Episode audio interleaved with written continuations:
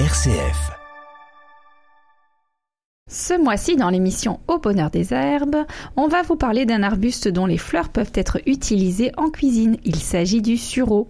Et pour en parler avec nous, on reçoit notre spécialiste en plantes médicinales et produits naturels à l'arboristerie des herbes folles à La Rochelle, Magali Lugan. Bonjour. Bonjour Alice, bonjour RCF. Alors le sureau, dites-nous tout. Eh ben, le sureau, c'est un arbre euh, qui est à la fois euh, euh, sulfureux et féerique dans nos campagnes, parce qu'il est paré de plein de vertus magiques protectrices et en même temps, il est associé à la sorcellerie. C'est l'arbre des fées et c'est celui des baguettes de sorciers, hein, comme le savent bien les amateurs d'Harry Potter. Voilà.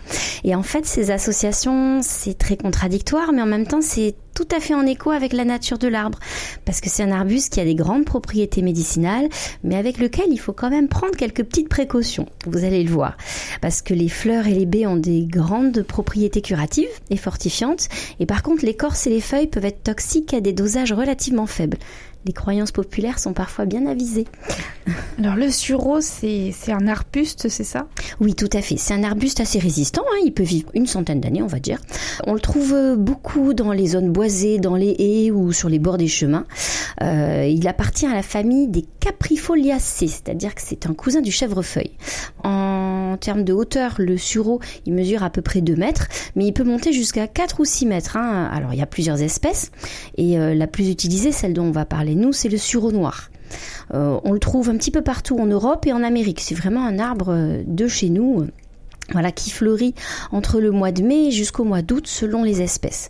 Voilà, donc euh, c'est un arbuste, hein, donc il y a, y a, plusieurs, plusieurs tiges, mais pas très ramifié, il a des feuilles caduques hein, qui tombent en hiver et euh, avec un certain nombre de folioles, c'est-à-dire que chaque feuille est constituée de plusieurs petites feuilles. Voilà, il a des fleurs blanches très odorantes euh, et qui euh, laissent place à partir du mois de juillet à des petites grappes de baies de couleur très noire qui peuvent être toxiques selon les espèces. C'est pour ça qu'il faut faire très attention en fait aux confusions botaniques. Alors oui, c'est ça. Quels sont les signes distinctifs euh, de ces différents sureaux Celui qui est intéressant pour nous, on va dire, c'est le sureau noir. Voilà. Et c'est possible de le confondre avec une autre espèce qu'on appelle le sureau yèble ou yèble tout court. Et lui, les fruits sont toxiques et euh, risquent euh, voilà de vous donner une bonne diarrhée, des nausées, des vomissements. Voilà, ça vous emmènera pas dans la tombe, mais quand même, c'est pas un moment agréable. Donc pour les reconnaître euh, justement, alors euh, la, couleur des, des baies, elles sont comment? Alors, en fait, dans les deux cas de figure, vous allez avoir euh, des baies noires. Par contre, il va quand même y avoir quelques petites différences qui vont pouvoir vous indiquer. Le sureau noir, sans beaucoup nigra, il peut, il est plus grand en général. Il peut mesurer jusqu'à 8 mètres de haut. Il fleurit au printemps. Euh, et il a des feuilles, comme je disais, qui sont des feuilles composées, qui ont entre 5 et 7 folioles, c'est-à-dire petites feuilles qui composent chaque feuille. Et surtout, surtout, la chose à se rappeler, ces grappes de fruits pendent vers le sol. Alors que le suroyèble, Sambucus ebulus, lui, il est beaucoup plus petit, il dépasse pas 1m80. Il fleurit plus tardivement, en plein été. Mm. Et par contre, il a des feuilles qui ont beaucoup plus de folioles, entre 7 et 11, et ses fruits, qui eux sont bien toxiques, sont orientés vers le ciel. Voilà, il y a les grappes qui remontent. Donc il faut bien observer. Donc c'est quand même relativement facile de les distinguer, mais il faut être bien observateur. Donc le sureau, c'est un arbre qui est très intéressant. Hein. Sur le plan botanique, euh, on a remarqué qu'il a une très grande concentration en polyphénol. C'est des composés en fait, c'est ce qui donne aux fruits euh, la couleur noire, violet foncé. Et euh, les polyphénols, c'est des molécules qui sont très intéressantes pour l'homme parce que c'est très antioxydant en fait. Donc ça a des effets anti-inflammatoires et protecteurs très importants pour l'organisme. En plus, le sureau, c'est une plante qui est euh, pleine d'huile essentielle et de minéraux. Euh, les baies en particulier sont gorgées aussi de vitamines. Vitamine A, vitamine C, vitamine E, vitamine B6. Enfin bref, euh, il y a de quoi faire. Et en plus de ça, vous avez donc du fer, des flavonoïdes, des caroténoïdes, des acides aminés, des tanins. Enfin voilà, les baies de sureau, vraiment, ça, en plus, ça contient beaucoup de fibres, notamment des pectines, ce qui est très bon pour le transit. Euh, donc c'est un arbuste vraiment très intéressant euh, nutritionnellement en fait pour l'homme. Et d'ailleurs, l'homme le connaît et l'utilise depuis la haute antiquité. C'est pour ça qu'il a beaucoup de noms d'ailleurs, euh, ça en témoigne. Euh, on l'appelle sureau noir, hein, bien sûr, mais on l'appelle aussi hautbois, sambuc, euh, on l'appelle aussi arbre de Judas, seuillon, arbre à flûte, arbre au arbre gardien, demoiselle sureau, voilà, enfin, il a des, des noms très divers. et son nom latin, c'est donc sambucus, ça fait allusion au flutio des pâtres grecs qu'on appelait les sambucas, euh, qui taillaient dans le bois tendre du sureau parce que c'est un bois dont on peut très facilement enlever la moelle à l'intérieur, donc on peut facilement fabriquer des flûtes. Alors pas forcément pas forcément très souple si vous prenez une, une rame euh, assez costaude, mais par contre la moelle à l'intérieur s'enlève très facilement. Donc en fait, c'est vraiment un bois creux. Donc c'est facile à utiliser après pour en faire euh, un instrument de musique. Depuis quand il est consommé Quelle est son histoire au sureau? Ben alors le sureau, ça fait partie des arbustes les plus anciens que l'humanité ait connus. On en trouve des traces dès la préhistoire. Euh, sur des sites euh, qui datent de l'époque euh, magdalénienne, on a trouvé des graines lors de fouilles archéologiques en Italie, en Suisse, hein, déjà en Europe.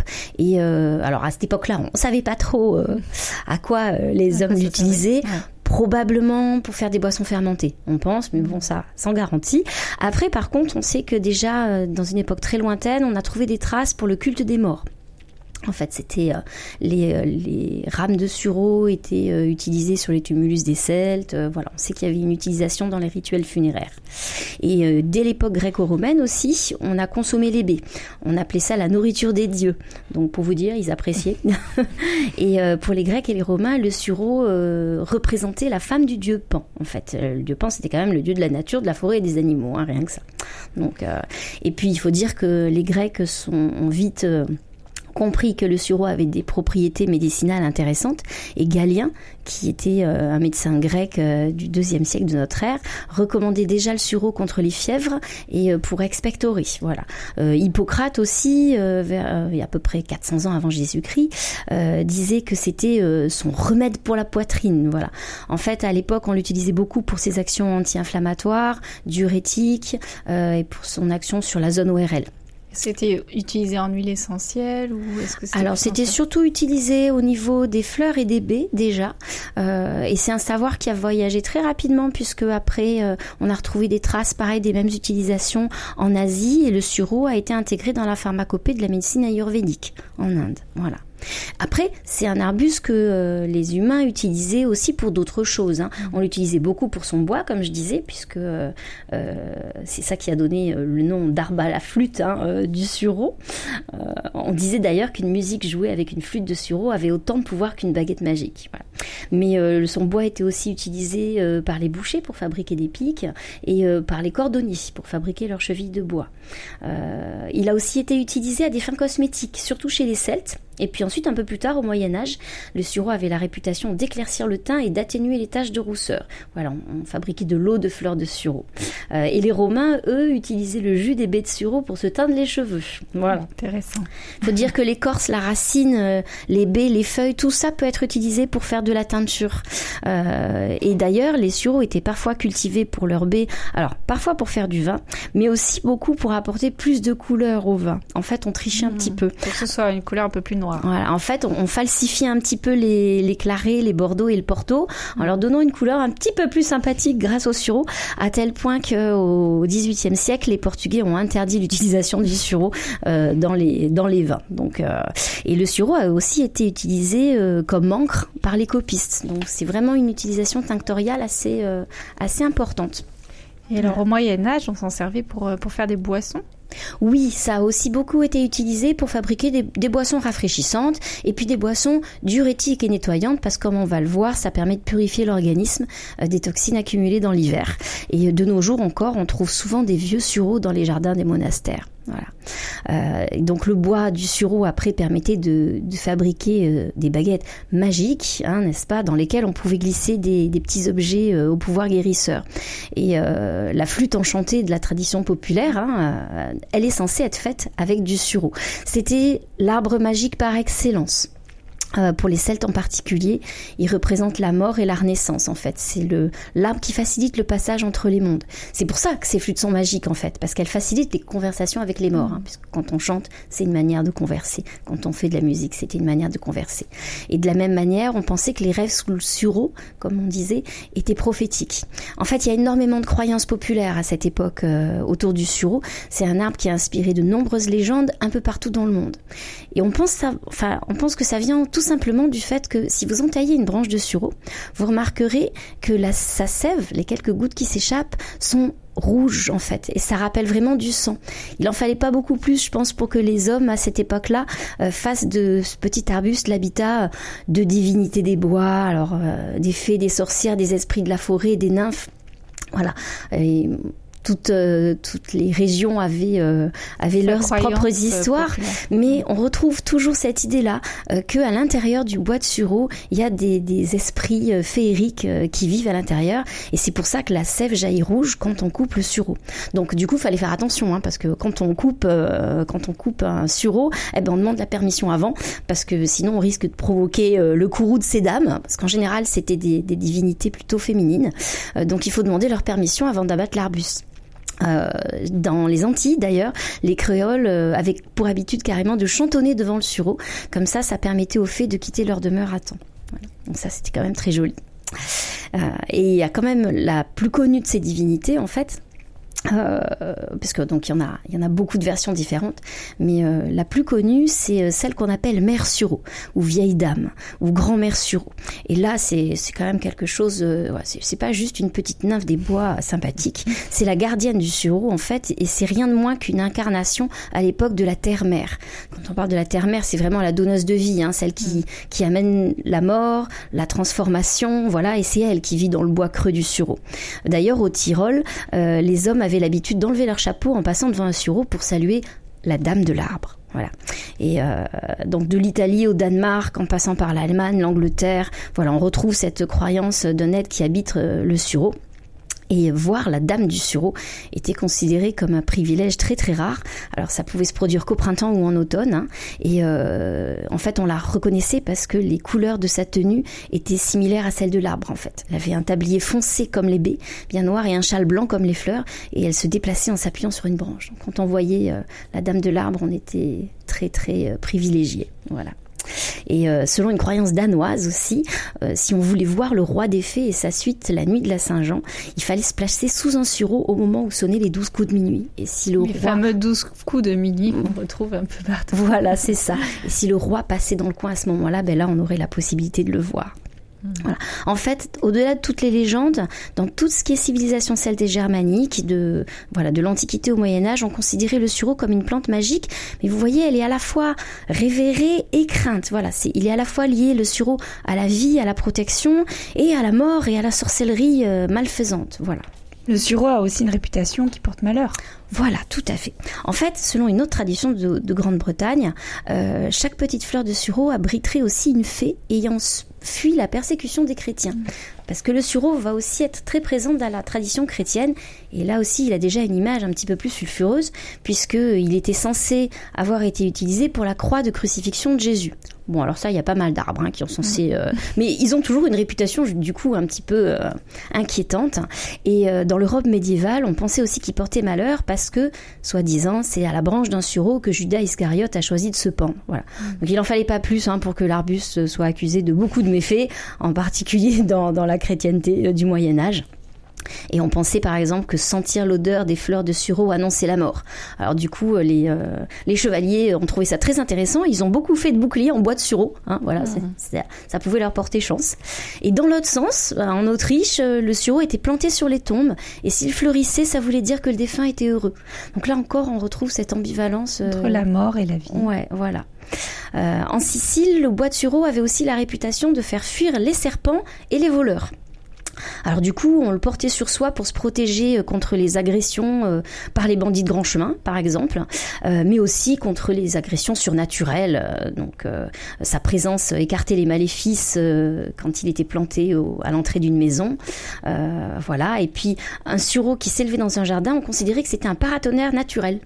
Euh, alors ça, on ne sait pas trop pourquoi, mais il y avait peut-être un lien avec euh, les mythologies nordiques, puisque le bois de cet arbre euh, dans le nord était consacré au, au dieu Thor, donc le dieu du tonnerre. Voilà. Donc sa présence donc était censée écarter les maléfices. Et en Castille, donc en Espagne, on bénissait les maisons des jeunes mariés. Le père de la mariée et la mère du marié devaient lancer des baies de sureau aux quatre vents pour protéger les mariés. Donc voilà, c'est un arbre qui a toujours été lié comme ça à la puissance, en tout cas à la puissance de vie et de mort. Donc un, un petit arbuste peut-être, mais très puissant. Qui a beaucoup de symbolique. Oui, on trouve aussi une symbolique fréquente entre le sureau et les serpents. Et euh, ça, ça peut rappeler aussi euh, Saint Patrick, parce que euh, le fameux Saint Patrick, hein, le patron de l'Irlande, avait un, donc un bâton qui était fait en sureau, et ce, ce bâton qui a été décisif pour éconduire les serpents hors d'Irlande, puisque c'est ça fait partie des miracles de Saint Patrick. Et quand on sait que le serpent à l'époque était un symbole justement de la grande déesse mère, quand on parlait de débarrasser l'Irlande des serpents, c'était une image qui signifiait la conversion des païens au christianisme. Et c'est quand même assez ironique que Saint Patrick ait utilisé un bâton de sureau qui lui-même donc était associé, on l'a vu, à la grande déesse, hein, à, la, à la vieille mère du sureau euh, à l'époque. Et en Amérique du Nord aussi, il a une symbolique. Oui, tout à fait. On retrouve un peu les mêmes propriétés en fait. Alors là-bas, c'est pas le sureau noir qu'on a chez nous, c'est du sureau blanc, euh, sans beaucoup canadensis, mais sa composition est très proche de son cousin européen. Et euh, au Québec, on l'a tout de suite donné une place de choix dans la médecine domestique hein, traditionnelle. Voilà, il y a eu tout de suite euh, les mêmes propriétés qui ont été associées. Et puis enfin, on trouve aussi une vieille légende qui concerne la ville de Quimper en Bretagne. Elle est censée reposer sur trois colonnes de sureau. Et la légende dit que quand celles-ci deviendront vieilles et tomberont en poussière, la ville disparaîtra sous les flots. Donc bon, avec le réchauffement climatique, il faut peut-être qu'ils s'inquiètent un peu. Hein. Je sais pas où sont les colonnes, mais peut-être aller les voir. Alors le sureau, comment on peut le cueillir? Alors le sureau, on peut ah, bien sûr aller se procurer euh, des fleurs de sureau séchées en herboristerie ou des baies séchées ou des jus ou des confitures. Alors en magasin bio, hein, ça se trouve. Mais si vous avez la chance d'avoir un sureau dans votre jardin, bah oui, faites-vous le plaisir euh, d'aller les cueillir vous-même. Hein. Alors la cueillette, il faut qu'elle soit minutieuse parce qu'il faut essayer de conserver au maximum le pollen. C'est lui qui est très aromatique dans la fleur. Voilà.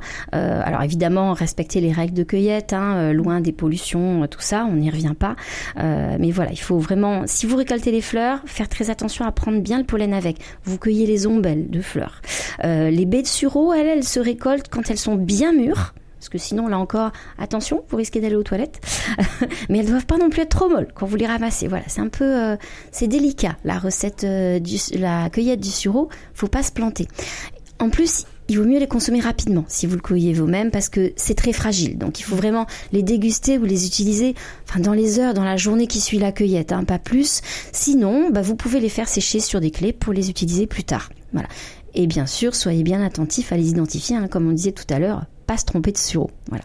En fait, les fruits et les feuilles de sureau noir renferment des molécules qu'on appelle des glucosides cyanogènes.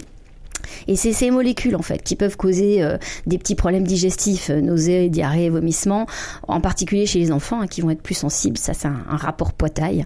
Euh, donc, il faut faire attention à manger les fruits bien mûrs et en petite quantité si vous les mangez crus, et éviter de mâchonner les feuilles, les écorces ou les tiges.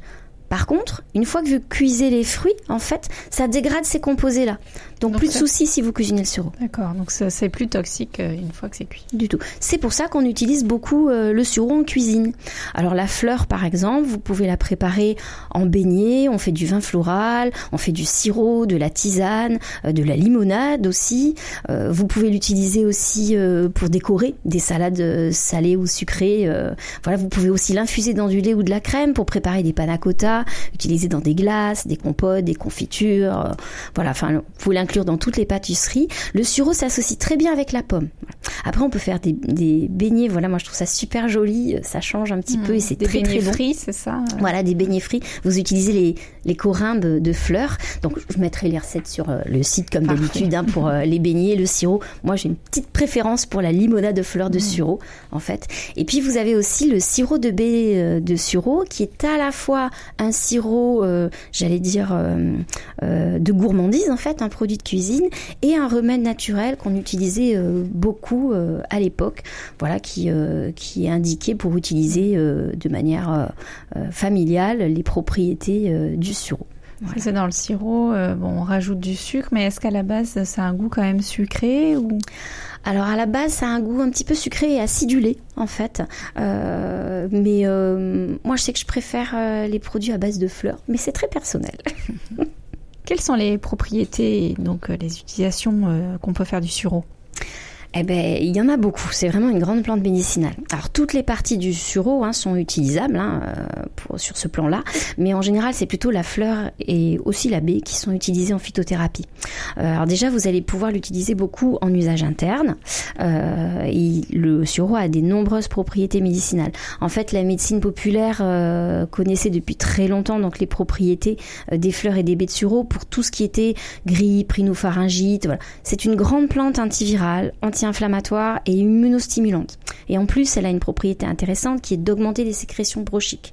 Donc ça permet d'expectorer plus facilement. Elle a toujours été très utilisée du coup hein, pour lutter contre tout ce qui est refroidissement hivernaux, infections euh, respiratoires, euh, virales, euh, saisonnières, voilà tout ce qui est rhume, grippe, sinusite, bronchite. on peut aussi l'utiliser contre les irritations de la gorge, hein, les laryngites, les pharyngites. Et il y a eu des études scientifiques ces dernières années qui ont vraiment confirmé ses vertus en, en, prouvant que les polyphénols en fait de la fleur sont capables de se lier au virus de la grippe et ils l'empêchent ainsi de pénétrer dans la cellule. Donc il forcément, ils ralentissent et ils inhibent l'infection, tout simplement. Euh, c'est une plante qui contient aussi beaucoup de polysaccharides. Et les polysaccharides, c'est des molécules qui ont des euh, propriétés immunomodulatrices. Et ça, c'est très intéressant parce que c'est des euh, molécules, du coup, qui stimulent la production de cytokines pro et anti-inflammatoire. On en a pas mal entendu parler ces dernières années. Et du coup, ça, c'est très intéressant parce que les polyphénols donc du sureau peuvent baisser le nombre de cytokines qui sont responsables de l'inflammation à long terme dans beaucoup de maladies chroniques et ce qui peut euh, voilà faire des dommages sur les sur les organes internes. Donc c'est intéressant de prendre du sureau même quand on se porte bien parce que ça permet voilà de calmer un état inflammatoire euh, à bas bruit. Et euh, quand on rajoute donc du sureau dans son alimentation, ça permet d'amplifier comme ça euh, l'ingestion de ces composés anti-inflammatoires et ça participe vraiment à notre équilibre global. En fait, c'est une plante qui est profitable euh, sur le plan du système immunitaire. Ça permet de le renforcer dans son ensemble. Alors après, le sureau est aussi connu pour ses grandes propriétés sudorifiques. C'est une grande dépurative. Elle fait transpirer, voilà. Euh, et du coup, l'infusion de fleurs, elle est préconisée pour euh, éliminer les toxines.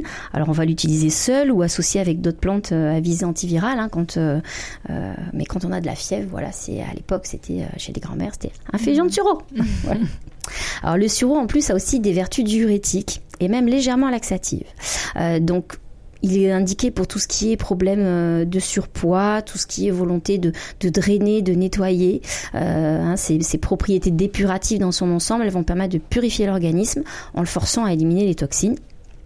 Euh, ça va être aussi être efficace contre la rétention d'eau, mais aussi pour soulager bah, des troubles gastro-intestinaux et aussi les cystites et les infections urinaires, parce qu'il facilite comme ça l'élimination urinaire et l'élimination digestive. Voilà. Il a aussi du coup des vertus anti-inflammatoires, hein, on l'a vu, qui vont être utilisées pour tout ce qui est tout, ce qui relève de la sphère ostéo-articulaire, tout ce qui est rhumatisme, arthrite, arthrose, pour soulager voilà les douleurs articulaires dans leurs ensembles ou euh, contre la goutte. Voilà, c'est une plante qui a été beaucoup utilisée. Mais vous pouvez aussi utiliser le sureau en externe. Il va être très efficace dans certaines affections de la peau, comme euh, l'eczéma, euh, les irritations, les contusions, les brûlures. Euh, traditionnellement, il était utilisé pour soigner les engelures et les orgelets, et c'est effectivement un remède très efficace contre les conjonctivites. En fait, on peut faire des compresses oculaires avec à la base d'un infusé hein, de fleurs de sureau, et c'est vraiment très très efficace pour décongestionner. Pour voilà, vous faites ça pendant quelques mmh. jours et c'est vraiment top. Comment on peut préparer donc cette infusion? Alors, tout simplement, vous préparez une infusion bien dosée. En fait, vous mettez une belle cuillère à soupe de fleurs séchées pour 200-250 euh, ml d'eau. Vous faites infuser une dizaine de minutes. Euh, ensuite, vous filtrez soigneusement. Et puis, vous appliquez sur les paupières pendant une dizaine de minutes en mettant sur de la gaze stérile, une compresse, matin et soir, pendant euh, une semaine, voire une dizaine de jours. Voilà, et c'est très calmant, décongestionnant, apaisant. Et ça va, ça va permettre de s'en sortir plus rapidement. Après, vous pouvez aussi l'utiliser en cataplasme, le sureau. Et là, il va être utilisé pour des choses radicalement différentes. Vous pouvez soulager les hémorroïdes ou les sciatiques. C'est pas au même endroit. Est-ce que la consommation du sureau peut avoir des effets secondaires si on ne respecte pas les dosages? Alors, oui, il faut faire attention. Globalement, le sureau n'entraîne pas d'effets toxiques, mais il faut bien respecter les dosages conseillés. En cas de surconsommation, là, vous risquez d'avoir une odeur de transpiration euh, plus prononcée, ça c'est pas bien grave, mais surtout euh, des bons petits troubles digestifs, hein, douleurs gastriques, vomissements, tout ça, si vous surconsommez les baies, donc euh, faites attention. Après, le sureau est juste déconseillé chez les personnes qui souffrent de diabète, parce qu'il peut entraîner des troubles du traitement par insuline. Si vous souffrez d'anémie ou de porphyrie, ou si vous êtes sous traitement immunosuppresseur, parce qu'il peut diminuer l'efficacité des traitements. Mais pour le reste, nos problèmes. Et pour finir, la symbolique du sureau.